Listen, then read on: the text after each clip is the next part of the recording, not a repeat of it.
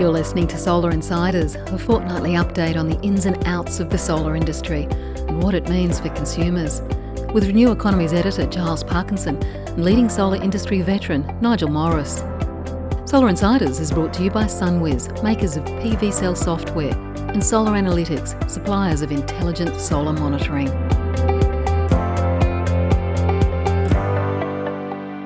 Hello and welcome to this episode of Solar Insiders. My name is Giles Parkinson. I'm the editor of Renew Economy and One Step Off the Grid and the Driven.io for electric vehicles because I don't have enough to do. Nigel Morris is joining me as usual. Nigel, how are you? I've got the Christmas spirit, Giles. You've got the Christmas spirit. Well, I've got the Christmas spirit. Well, that's good. Look, I, I, must be at the end of a very long year, otherwise I wouldn't have sort of ranted and raved about all the different websites I edit, and it's my own fault for creating the damn things. But there you go. But um, it's a bit um, like that. No, there's no one I've spoken to who isn't really looking forward to a break. So you know, oh, and, we're nearly it's there. it's funny that last week you just sort of go, you know, there's only three days or four days or five days to go. But yeah. um, at the start of the week, I didn't think I'd make it. I was just going, oh, I can't believe this. I can't. I'm not going to make it. I'm not going to make it. I'm not going to make it. Not going to make it. But look, um, but what, well, look, what a bumper year. Um, this is going to be a bit of a sort of a highs and lows and best and worst for 2018. Mm. Um, I just want to start off with Renew Economy, One Step Off the Grid, and our new electric vehicle website. So we clocked over 10 million page views um, earlier this month for 2018, which is a fantastic thing. That's thirty. Congratulations, mate. That's oh, really that's huge. That's, that's really right. Huge. Yes, I mean you know don't know how much time it's taken for you and me to click on all those stories, but um, but look, the official data tells us we've actually had two and a bit million unique visitors over the year, and a quarter of them um, come from um, around the world. And, Is that um, right? Yeah, wow. Isn't that interesting? So um, there's not a day that goes by that I don't meet someone. In fact, I had a regular listener um, bailed me up the other day, Glenn Beams, who loves the show. Good on you, Beamsy um, and and made a bitter complaint about the poor line quality on the last show when you were in a back lane in Newtown or something. Oh, look, so we should. Look, it was just outrageous. Look, I thought some people were actually entertained by that, but, um, but um, no, no, no. We've um, set the bar high now. He said, I, I expect better quality from you clowns now," and I quoted quoting him. Um, so you know, he said, so we've got to keep the bar nice and high as we as as he says we have been. So an uppercut for you, was he said what he wanted. Well, look, that's um, fair. That's fair enough to look, and, and I think the solution to this is actually to, to charge people like Beamsy a subscription, so then we can actually get a a, a, a, microphone delivered by drone, and have a little capsule that comes down in those backstreet alleys in Newtown, and so we can be sort of soundproofed. Yeah. And then the um, and then the, um, the, the, then the sound quality would not diminish, and my my dinner would not go cold. Sitting back in the pub there, That's and my, right. my my dinner went cold, my beer went warm. So Beam, you know, Beamsy, this doesn't sound like an apology that you're getting, mate, but you know, it's as close as it's going to come. It is. It is. But it is. but the good news is, Beamsy, Beamsy, like lots of lots of our listeners uh, have got lots of good feedback for us, and I think um, I've got a bit of a list building for next year of some of the topics that we should uh, should cover to make sure that we're delivering what they want. So um, we're listening to you. Please keep the feedback coming.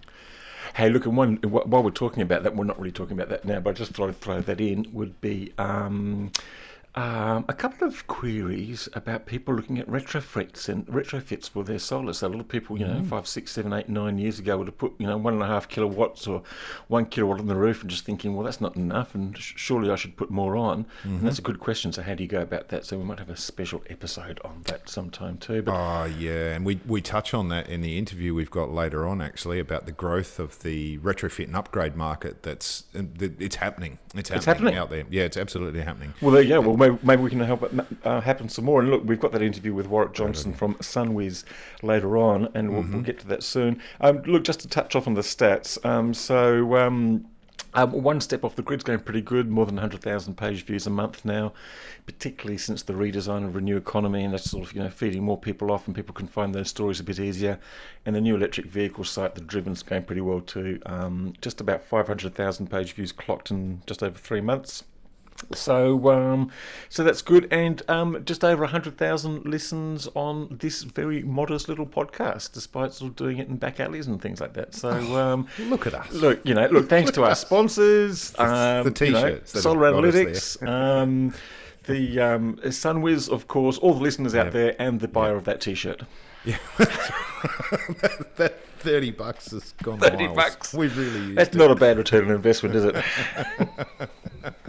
I think, No, in, the it's pro- great. I think in the property industry they, they, they describe it as a 0.3% return on investment. But um, I think of it- 100,000 listens. That's that's a bloody good result, isn't it? I'm really, I'm really. Oh, uh, look, it's um, it's um, it's remarkable, really. So um, It's it's quite um, remarkable. It's, it's, Exactly no, no, no, the it's,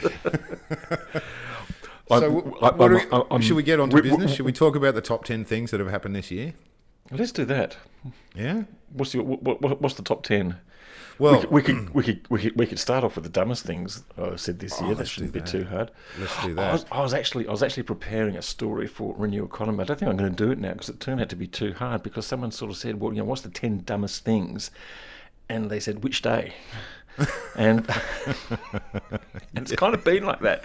And then you go through what people like Barnaby Joyce and Tony Abbott and Yep. Angus Taylor and Scott Morrison and, Craig Matt Kelly Canavan, and- Craig Kelly, and then all those damn things. They could fill a top 10 or even a top 20 or even a top 50 all by themselves. So, how do you actually differentiate it? But um, you've, man- you've managed to narrow it down to Angus Taylor and Melissa Price. Yeah, I, I think I think if there is ever an award for you know the dumbest things we've heard all this uh, heard this year, it's to those two. Angus Taylor at one point uh, not too long ago said there's too much wind and solar in the grid and it causes deindustrialization. Which you know is is you know too much wind and solar in the grid. Well, I don't know how you come to that conclusion, given that you know we need the energy in the grid, and uh, uh, punters are quite happy to pay for it, and it's cheap. Um, and you know the employment opportunities that it's creating, and the new industri- industrial opportunities that's creating, um, are the opposite of deindustrialization. It is the new industrialization. It's the new era of industrialization. So. Look, Yeah. I think we have to t- understand the pressures that um, Angus Taylor is under at home and uh, within his family. His father was a very notable anti-wind campaigner.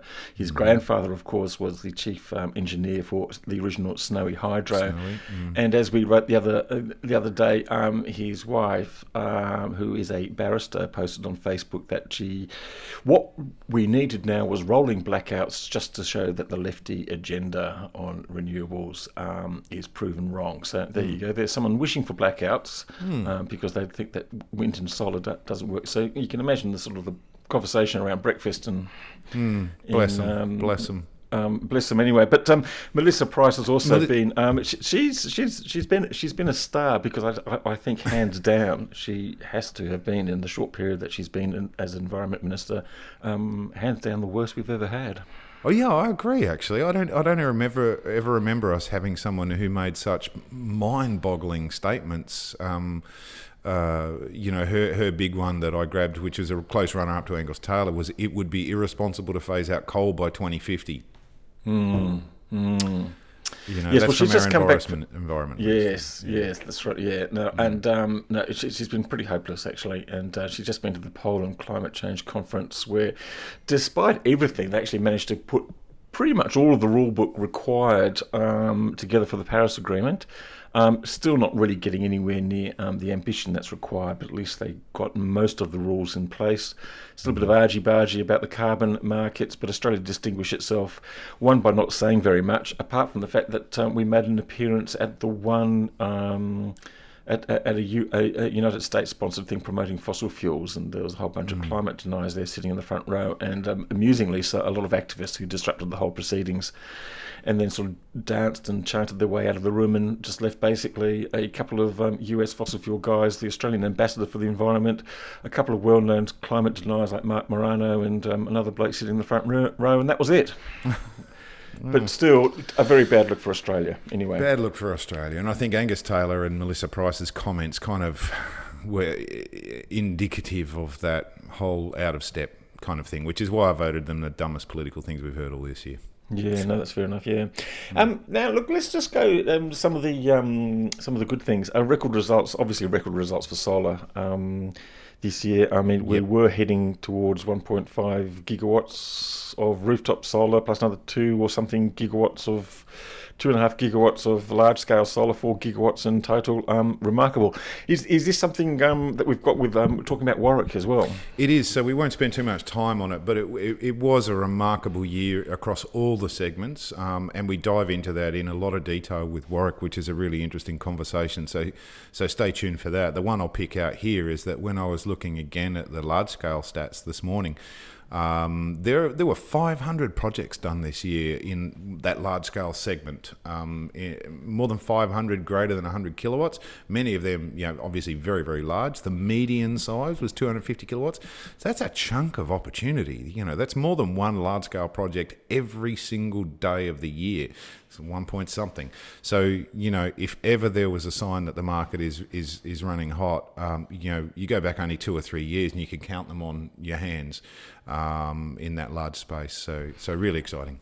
Yeah, look, and, and despite, despite all of that, it hasn't been all easy going for the solar industry. We've seen a couple of major exits, um, notably um, TVS, um, True, Value, True Value Solar, Solar, with their mm. German um, they're German um, owners Parent. who are now called Exyte, but they're not yes. that excited about Australia anymore. and um, and Energy Matters, a, vener- a, venerable name in the industry, yes. um, just about gone because Flex has um, packed up and um, taken its bat and ball back to America. That's right, and both those cases are quite interesting because a they're both very substantial players with a long history in Australia. TVS more on the sort of volume budget residential end, and um, Flex Energy Matters more at the premium residential and commercial end, and a bit of wholesale as well over the years but both of them owned by large corporate entities ultimately, and and that's been the the sort of common theme between both those two exits is that it's the parent company who's decided nah, not going to do this anymore for a whole variety of reasons. And they, they've got internal reasons and there are external reasons. And True Value Solar's statement actually refers to the very, very tough market conditions and the lack of profitability in the market. Um, so, you know, there's a common theme there that the big corporates are looking at Australia saying this is very difficult. We saw AGL exit residential solar this year, citing similar reasons. So they're still doing commercial, but they're out of resi now. So it's a very tough environment, um, even when you've got scale, because then with the scale comes a, a big corporate overhead often. Um, so it makes competition very, very hard. Mm, mm. Um, let's move on to battery installs. Now, look, um, a lot of expectations on battery, but it hasn't quite delivered as expected. I think we're going to fall short of um, the threefold increase this year, so we're not going to get to 20,000, mm. some way short of that.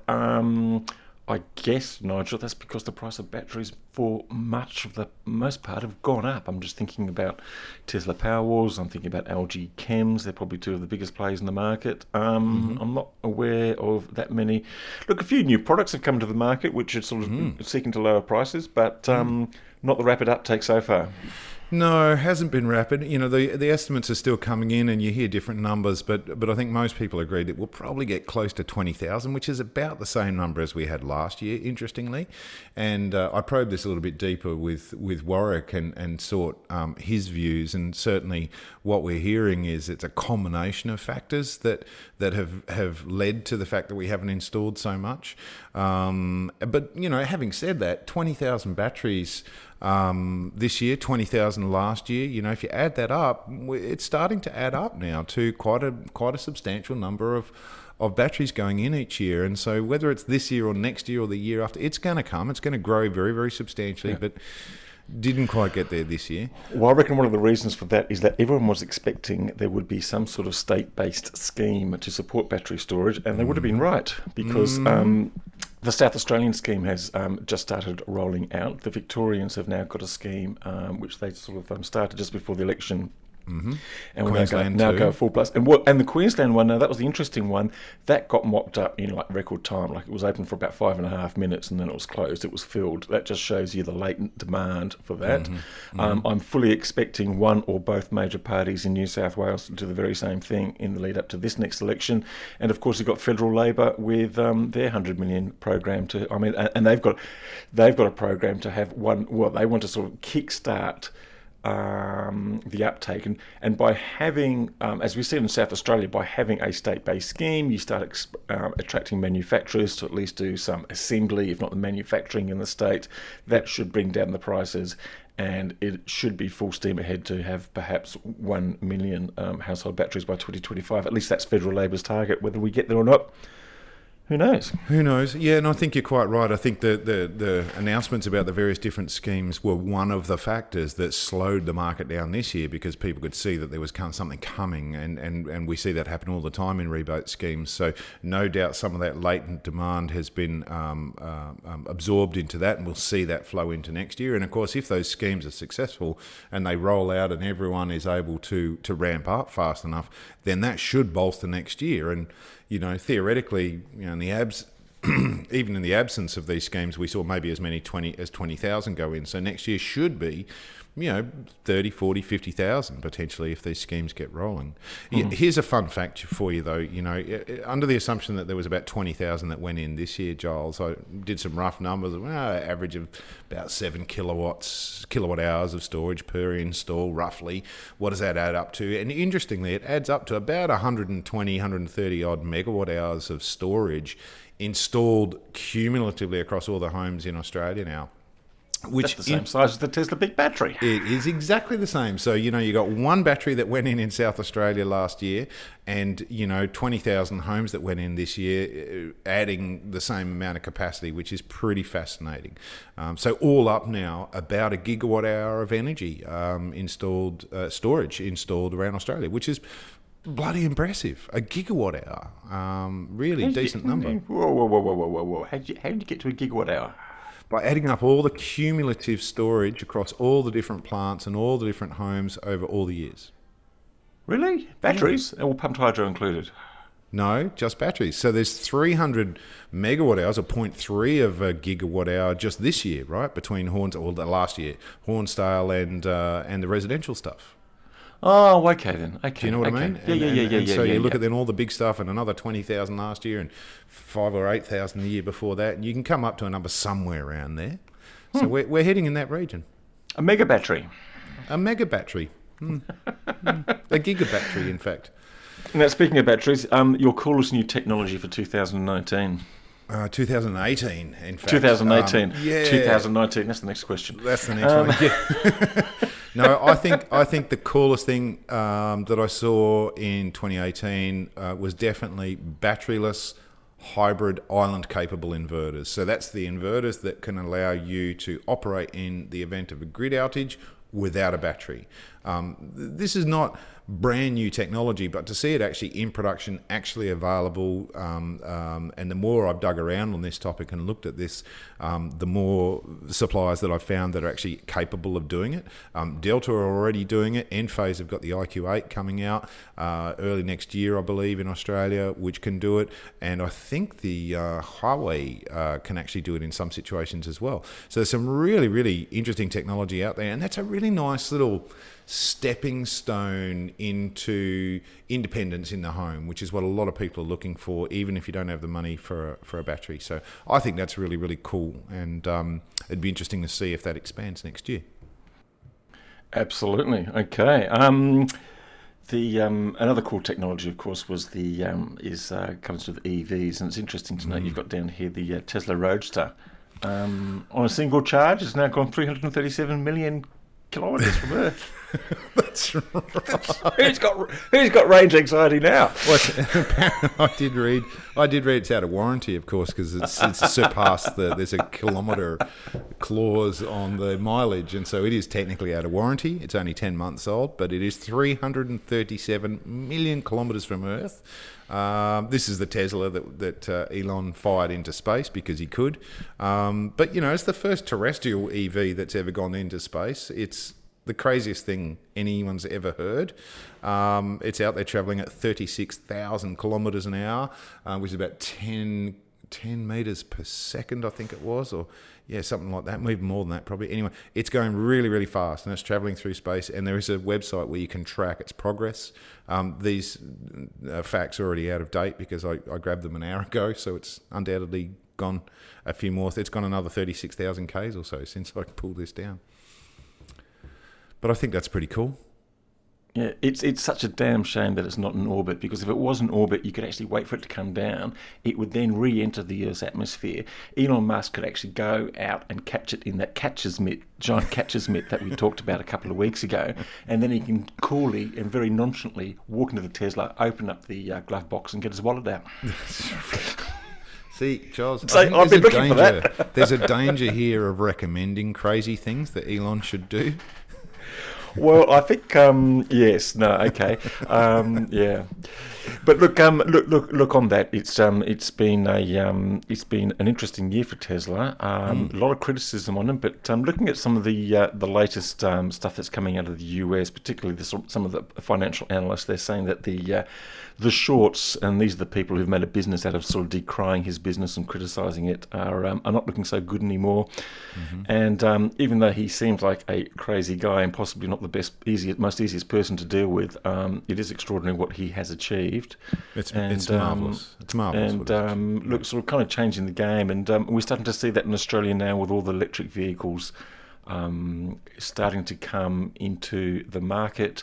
The Hyundai Ioniq, the Jaguar I-Pace, there'll be another four or five models available next year. Um, so we might start we might start finally seeing some sort of uptake because, damn it, there, there- there's there- there's a hunger out there for it. I mean, the latest survey from um, um, oh who that who's that mob Morgan um, blah blah blah. Can't Yep. think of their name now. Yeah, Roy Reckon- Morgan. Roy Roy, Morgan, Morgan. yep. More than more than half the uh, more than half the people are thinking about getting a hybrid or a full electric as their next car. Now, if you think about the implications of that, and that car ownership usually lasts for about ten or twelve years, and then if they're thinking that now when EV prices are still high, um, it's um, imagine what they're thinking when EV prices are much lower in four or five years' time. I can just see a whole complete changeover within fifteen years. Oh yeah, it's it's you know, and, and, and it's interesting right now because we're right at the beginning of this market. You know, I've had a really tough year on my bike. I've had reliability problems. I've had licensing challenges, um, and I'm off the road at the moment. Um, you know, I've done fifty thousand k's on my bike, but I'm off the road, and and it's not easy getting service. Um, in fact, it's really really challenging. There is none.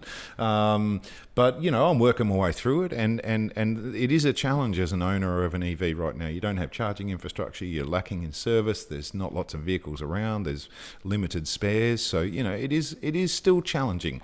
But um, the next year or two, my goodness, it's going to change. So it's it's going to get exciting, I reckon. Absolutely right. Absolutely. Now, um, two biggest disappointment of the year. Um, We probably have to go back to crap solar then, wouldn't we?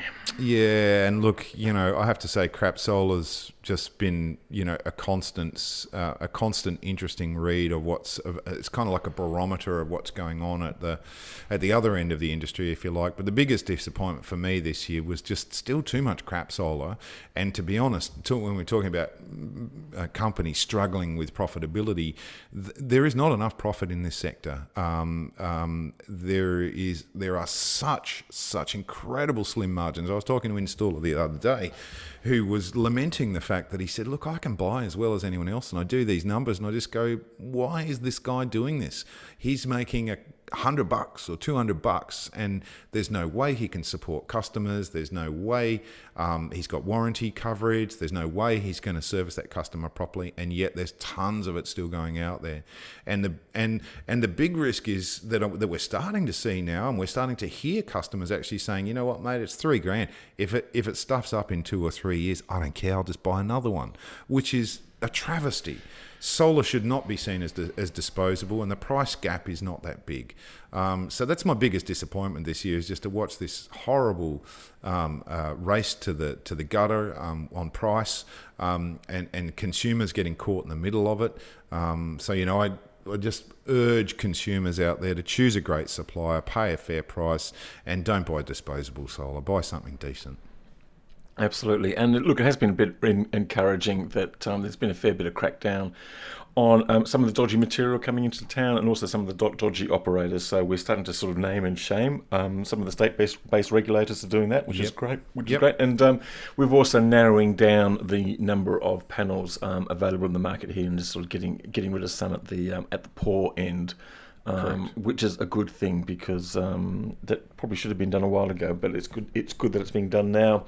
And there's been a lot of debate this year too about you know standards and, and should standards be mandatory? Should uh, uh, the retailer code of conduct, for example, be mandatory? And I went to a great working group um, session uh, recently on the the new version of that code, which is is under development now. So there's a there's a lot of work by a lot of people to keep quality up, to weed out bad products, to weed out bad installers.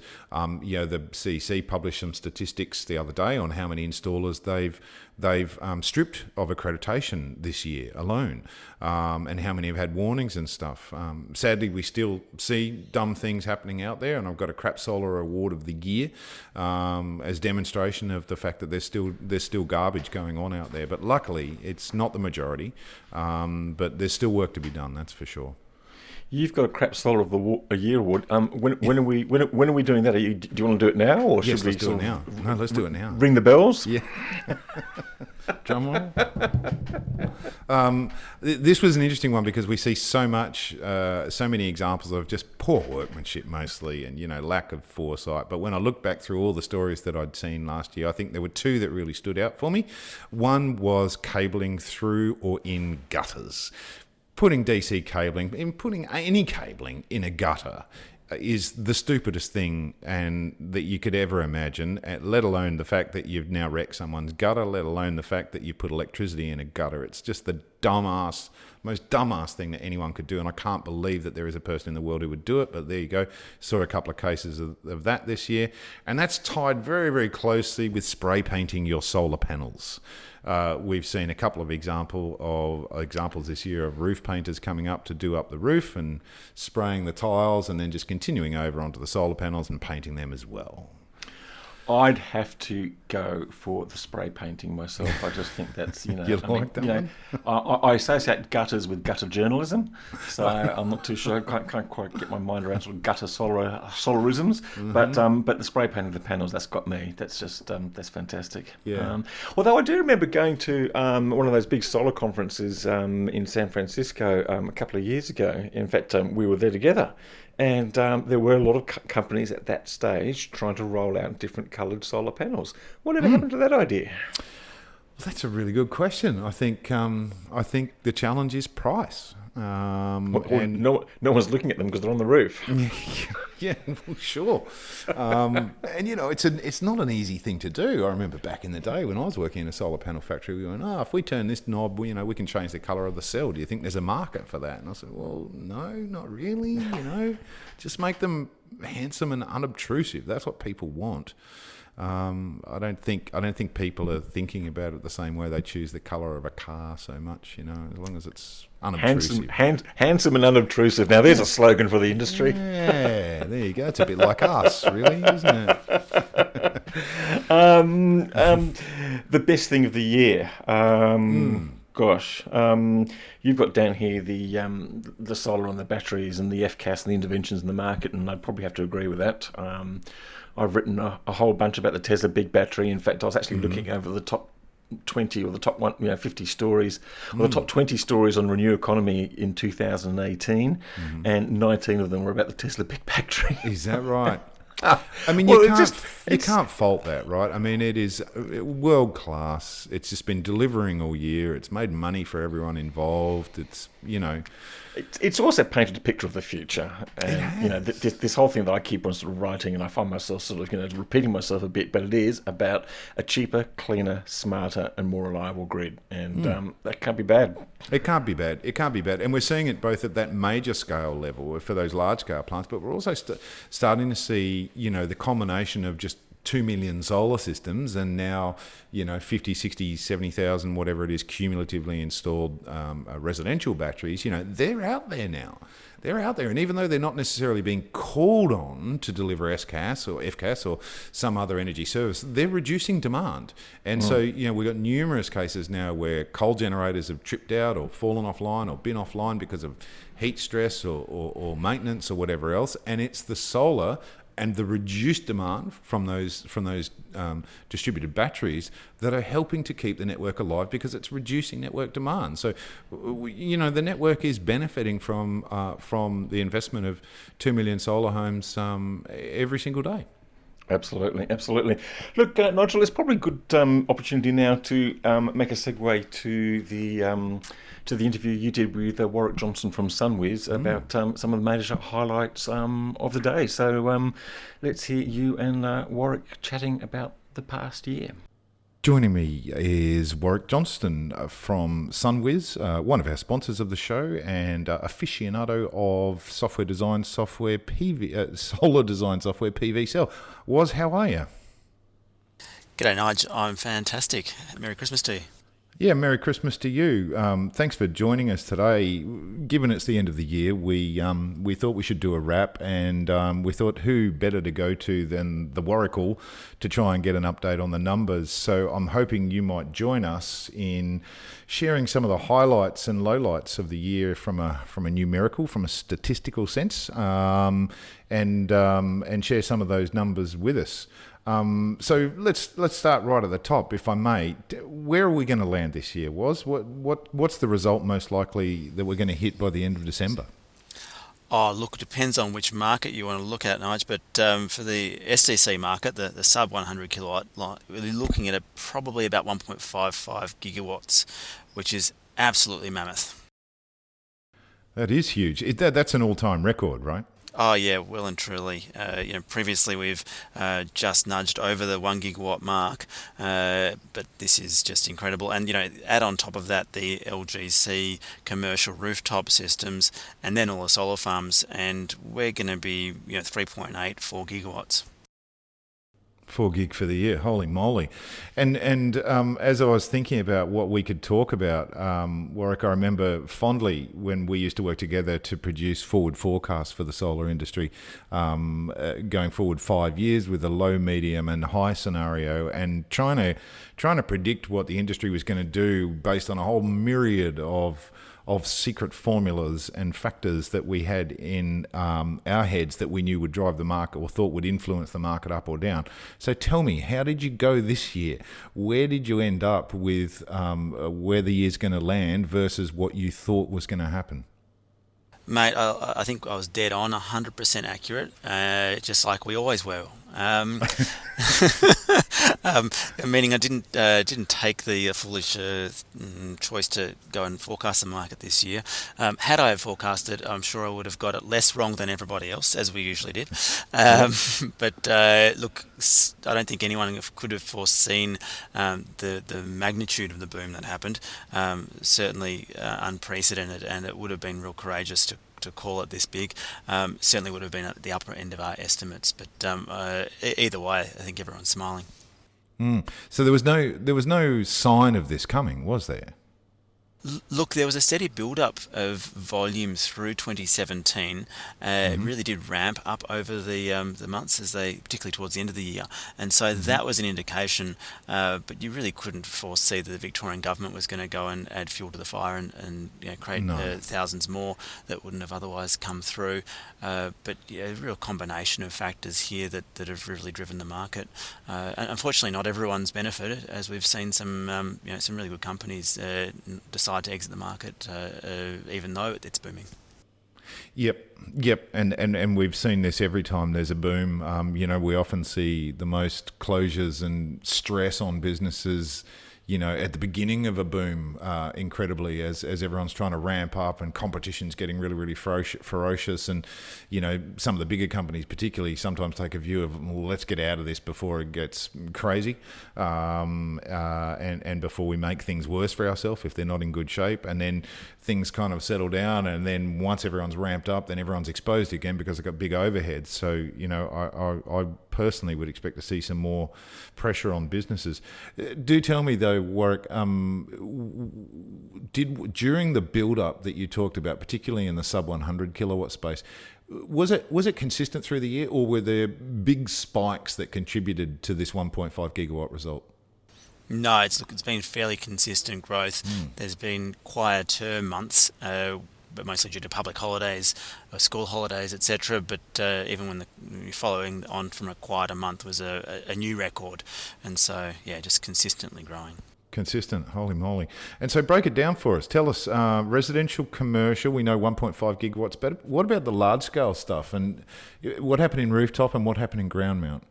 So we are looking at at least 2.1 gigawatts worth of um, ground mount uh, from anything from above five megawatts and over. Uh, and we're looking at 168 megawatts worth of commercial rooftop in the 100 to, to 5,000 kilowatt range. Holy smoke, 168 megawatt. And so, what percentage of the total market now that, that's playing in that commercial space? What does that equal? Oh, that's, that's a really good question. So, it's about 1.1 gigawatt of uh, residential in that 3.8 gigawatt total market. Now, if you just look at um, residential as a portion to uh, rooftop commercial, then it's 1.1 divided by 1.7, mate. I don't know the maths on that, but um, you know, in the STC market, it's at least 30% of volume that's going through is the um, commercial STC market. So you know, add on another 200 megawatts worth of out of, uh, of rooftop, and you know, you're looking at uh, I'd say about uh, over 40% of, of capacity going in that's commercial. Forty percent, right? Okay, so that's the that's the kind of rough. So thirty to forty percent. We're definitely seeing a, a much bigger, uh, or it's not actually a much bigger, but it's a steady, slow but steady increase of commercial um, in the overall rooftop market, right? Yeah, that's right. And look, if you look back to 2012, we actually had a residential market which was about the same size as it will be this year, um, one gigawatt. And it's uh, only that we now have an extra, um, you know, 450 meg of uh, STC commercial in the mix that you're getting these record volumes um, in, in those terms. Yeah, right. Got it. And and um, we used to talk about a lot about residential saturation, which was something that I know we debated long and hard about. You know, what is the point at which we have to start throttling the market back because it just won't have the capacity to absorb any more uh, on rooftops. Um, so what's what's going on here was, uh, you know, we're close to saturation uh, in some in, in a lot of markets, but the market's not slowing down. What's happening? Yeah, look, a range of different things. So you know, nationally, we're looking at 20% of households having PV, and if you just whittle that back to the owner-occupied um, detached houses, then you're looking at 40% um, nationally. But then in some states, it's at 60%, and those states are still going nuts. Um, a couple of things there. You've got uh, upgrades which are happening. So people who um, bought solar systems seven years ago um, saying, well, time to increase my system size. You know, electricity prices have gone up, my feed-in tariff is expiring, all those factors. Some are, you know, looking and saying, oh, geez, those panels don't seem to be working um, very well. Let's let's ditch that system and put on a, a new one uh, altogether. And uh, and then you know people just going, well, I've got a massive roof and only a third of it's filled up with solar panels. Let's do the rest. And there's an interesting study by APVI and Solar Citizens that was showing that uh, it was uh, we're only about 10% of the way through our actual available residential roof space. So mm. um, you know I think we're seeing that we might have a large number of customers that have gotten solar, you know, two million of them, but uh, a lot of those customers can still get bigger than that. Mm, mm. And so we, we, used to watch the numbers on replacement systems. I think we called it, where you or upgrade systems, where you could you could strip that out of the out of the data, and you could see what the uh, what the size of the the replacement or um, upgrade market was. Have you got a sense for us of of any data points around that? When I last looked at that, I think it was about 10 to 15% of systems that are going in that were on uh, upgrades of some sort. Wow, 10 to 15. That's much bigger than the last time I remember looking at it when it was only 1 or 2% a few years back. So that's that's consistent with what we're seeing in the market and hearing in the market, but um, that's a big chunk it is a big chunk, and of course, you know, when batteries come along, um, you know, people uh, with existing solar systems are most likely to upgrade their system, of course, to to power their battery as well. So there's going to be another driving factor there too. Yeah, got it, got it. Wow, that's um, it's great to see these things bearing out after talking about it with you for so many years, mate. To yeah. actually see it happening. yeah, yeah, yeah, yeah. Oh, look, but finally. Finally, but but so the the, the, the penetration rate really um, amazes me. So uh, I look forward to some thinking on that by you. To to you know, are we going? Uh, do we need to lift these numbers that we had in the back of our head about what the level is that we think saturation will reach? Yeah, look, I, think we do, but I mean, if you look at some of those uptake charts, and you know, you compare the uptake of solar to the uptake of um, washing machines and TVs, etc., and you know, you think you got reached saturation point of TVs in, in households, etc., and then you go and find people buy two, three, or four of them. You know, um, people replace their fridge dishwasher, all that sort of thing. So, um, you know, I think there's going to be a, a, market for, for years and years to come. And, you know, you're looking at the point also of that maintenance and a, a market of, geez, you know, these, in, these inverters reach 15 year life well, we've got to replace the inverters. And so there's going to, going to be a, a, progressive shift towards um, maintenance and upgrades of existing systems for, for years to come, especially as you, once you've got them on every roof.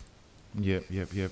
And so, biggest surprise for the year. You're watching these numbers all the time. Was um, you, you you're trying to uh, uh, advise your clients um, on you know what they should be thinking about with their business strategies. W- what was the biggest surprise for the year? Putting aside the volume, we understand that was a big surprise. But what other surprises did you see in the market that um, that caught everyone out? Well, I'm not sure. The biggest surprise, which uh, I've seen isn't necessarily something that's caught everyone out. It's maybe catching everyone out at the moment, but you know, there's of course there's fierce competition and, and you know plenty of people coming to enter or, or enter, re-enter the market. But I've had some conversations with some leading business owners recently, and they're talking about getting profit margins of 25, even up to 35% on their systems and you go, you know, when everyone else is really struggling with price competition, you know, what are these guys doing that's um, that's really setting them apart? And it, you know, the, the, simple story is that they've built a reputation for themselves, um, and they're able to go and say, well, we don't need to compete on price anymore. So, mm-hmm. you know, they did that during the quiet downturn, and they're now um, reaping the benefits of that. Um, and, and it just it's it's it's really good to see. It's essential it's essential, isn't it? If if if, we, if everyone's going to have a, a future uh, as a business. Yeah. Um, that's an interesting one. That's an interesting one. And and the other one that's been on everyone's lips, which I'm I'm interested in your view on, work is is batteries. Um, what did you see, uh, and more importantly, perhaps, what are you projecting for next year? Look, we had uh, you know, again good, strong volume of deployment of batteries this year. It didn't get quite to where uh, the market or I expected it could grow to this year, um, but I think that's largely because of the, the white hot solar market. Um, it's pretty hard for to convince a salesperson or an installer to go and do a much more complex battery sale or installation when they could maybe be making comparatively easy sales um, on, on regular PV. So look, mm-hmm. I expect that we'll get to you know somewhere in the 20,000 uh, mark, similar to last year, perhaps a little bit above. Um, mm-hmm. And uh, yeah, as as for next year, look, I think we're going to see uh, again mm, some growth on that, but but not massive growth just yet. But uh, we'll wait to make call that later. Wow, wow! So simple things, and we've seen this the last few years. It's it's just simple, practical issues that are slowing down. Uh, really, the, the the big growth that everyone's projected in batteries. Um, uh, it's it's complicated. It's trickier to sell. It's trickier to install. Uh, there are lots of competing stories out there about which product's the best, and, and there's a big range in in in hardware. Uh, and and as you say, like if you're real busy just throwing PV on the roof, and that's where the big payback uh, is coming from, and where you can uh, you can churn faster, then why do batteries? And so you know, it would seem to me, I think I think I tend to agree that you know, despite the potential that's out there, next year may well only be another twenty or thirty thousand um, if the PV market remains hot, right?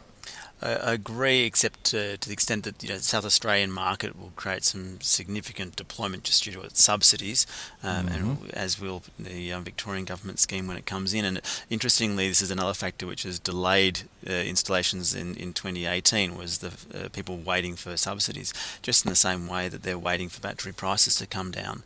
So you know, there's something that we faced in the solar industry years ago is what motivated people to uh, actually take action and, and, stop waiting for prices to come down was the um, introduction or, or, removal of a subsidy.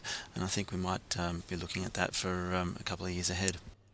Yeah, right on, right on. We're almost out of time, was so. Um, I did just want to um, uh, congratulate you on PVsell. Uh, I see that you've had a major upgrade and made some announcements about your software. Um, it's now got HD images available, which is extremely cool. A little roof mapping feature. I haven't had a look at your software for ages, but um, uh, when you sent me up a demo login this morning, I was really impressed with what you've got there. Um, well done. Um, tell me how your software is helping solar companies. What's what's the, what's the game? Uh, what's the end game that that you know you're hearing about from customers who use PVsell? Well, look, the, the daily bread, if you like, is people getting really excited about having this free uh, high definitional uh, aerial imagery to do their panel layouts on. Uh, but then, you know, taking that and where you can take PVsell through to doing the, the complex financial analysis and, um, and beautiful proposals one of the most exciting things we, we, we've done has been um, fueling a lot of the award winning installations, and we're really proud of that. But we get these clients where we've actually helped and we provide them a lot, lot of help over the phone, etc., um, even with their business. One example was a, a customer that had had some great experience with commercial installations, etc., but wasn't really good on the, the sales side of things. They're, they're moving out into that sales space now, um, and we helped them with their first job, um, which was a, a, chicken farm, and uh, they did such a good job on that chicken farm uh, as uh, and got some good press for it that they had chicken farms lining up to get solar systems on their, their roof. And so, uh, you know, that, that was a real moment where we said, look, that they were just really grateful for the, all the help and support we did in, in getting them their first sale, and um, and then subsequently, you know, look where it's gone. Awesome, awesome. Well, I, I, I congratulate you on what you've achieved with that, mate, and really uh, value all the input and the data. Um, um, please keep going on that so that um, we can probe and, and everyone can learn from uh, what you're seeing around the marketplace. Um, and enjoy your Christmas, mate. Great to chat. Thanks, mate, and thanks for your podcast. It's beautiful service and, and lovely to hear your voice every fortnight too, mate. Good on you, mate. Talk soon. And that was Warwick Johnston from SunWiz, um, one of our two major sponsors for the podcast um, for this past year, along, of course, with um, Solar Analytics. Um, good to catch up with them, Nigel. It was. We, we spent many years working on forecast together, mate, and trying to pick the direction of the market and understand the drivers and everything else. So it was really good to have Did you ever get it right? Yeah, actually, you know, you know what? We actually got it very right for many, many years, Giles. Um, not always, but uh, we were generally pretty close to the money on it. And um, but that, you know that was one of the questions that I that I talked about with him was you know how far off were you this year? And uh, he hadn't done a forecast this year, um, but every but he made the point that everybody was off the mark this year. No one um, really expected both the peaks and the highs uh, as, as or um, some of the lows that we saw in the stalling in the battery sales, for mm-hmm. example. Mm. So it was very mm. a very very hard year to pick. Well, now you've got an opportunity to make another forecast for 2019. Um, maybe not a uh, a number forecast, but what's um, what gets you excited about the next year? Yeah, that's a really good question. So next year is going to be the it, next year is here's my prediction. So next year will be the year of the EV, the first big year of EVs in Australia. I reckon we'll double or triple minimum the number of EVs on the road in Australia next year. Simply, well, if I go out and buy my EV, that's going to be a doubling for a start. So. that's right. That's right. Uh, so I think it'll be the year of the EV. We're, of course, alongside that, we've got all the infrastructure starting to roll out now, so that's gonna that's gonna help overcome it. Um, on solar, I haven't met anyone who disagrees with the fact that next year for the PV industry is going to be massive. I think there's no sign of a let up in the residential space.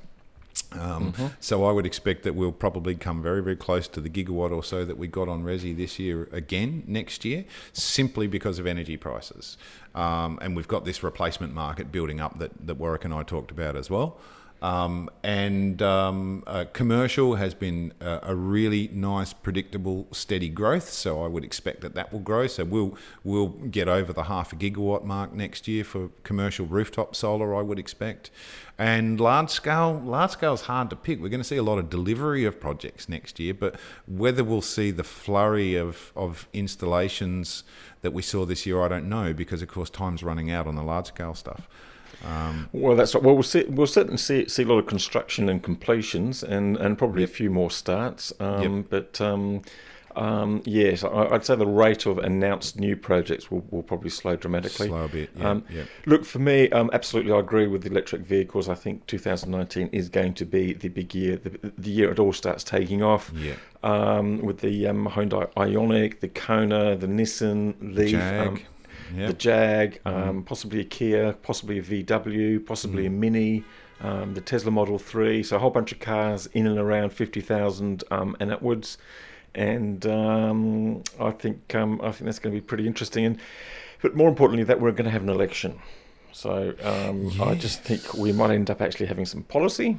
Um, Well, it's going to well, force look, the debate, that's for sure, right? Because well, it's going to force the debate. Yeah. Uh, we're going to have we're going to have an election in New South Wales. We're going to have an election federally, Mm. and um, I think they're going to be. Um, um, I think they're going to be very interesting. So um, you Mm. know, um, it's. Um, I'm, I'm still not counting my my chickens. I mean, I, I, No, you know, volatility. volatility never never goes away in this industry, and you know the political climate that we've got, you know, is is pointing towards more volatility this year. Whether we have changes or whether we don't, there's still going to be volatility around it. So, um, know, people will be making promises left, right, and centre, no doubt. absolutely, absolutely. Mm. Yeah. So, mate, um, probably about time to wrap it up there. I think. Um, Is that it? Can we go um, home and just have a Yeah, break? go home, have Christmas, have New Year, and um, we'll be back at um, back at the end of January, um, Nigel, with um, with uh, wonderful stories about our holidays and um, maybe a bit more clarity about the year ahead. Yeah, yep. And I, I just wanted to, uh, b- big shout out to everyone in solar too, Giles. You know, there's people on roofs, under floors, in trucks, or you know, like us, locked in offices behind computers.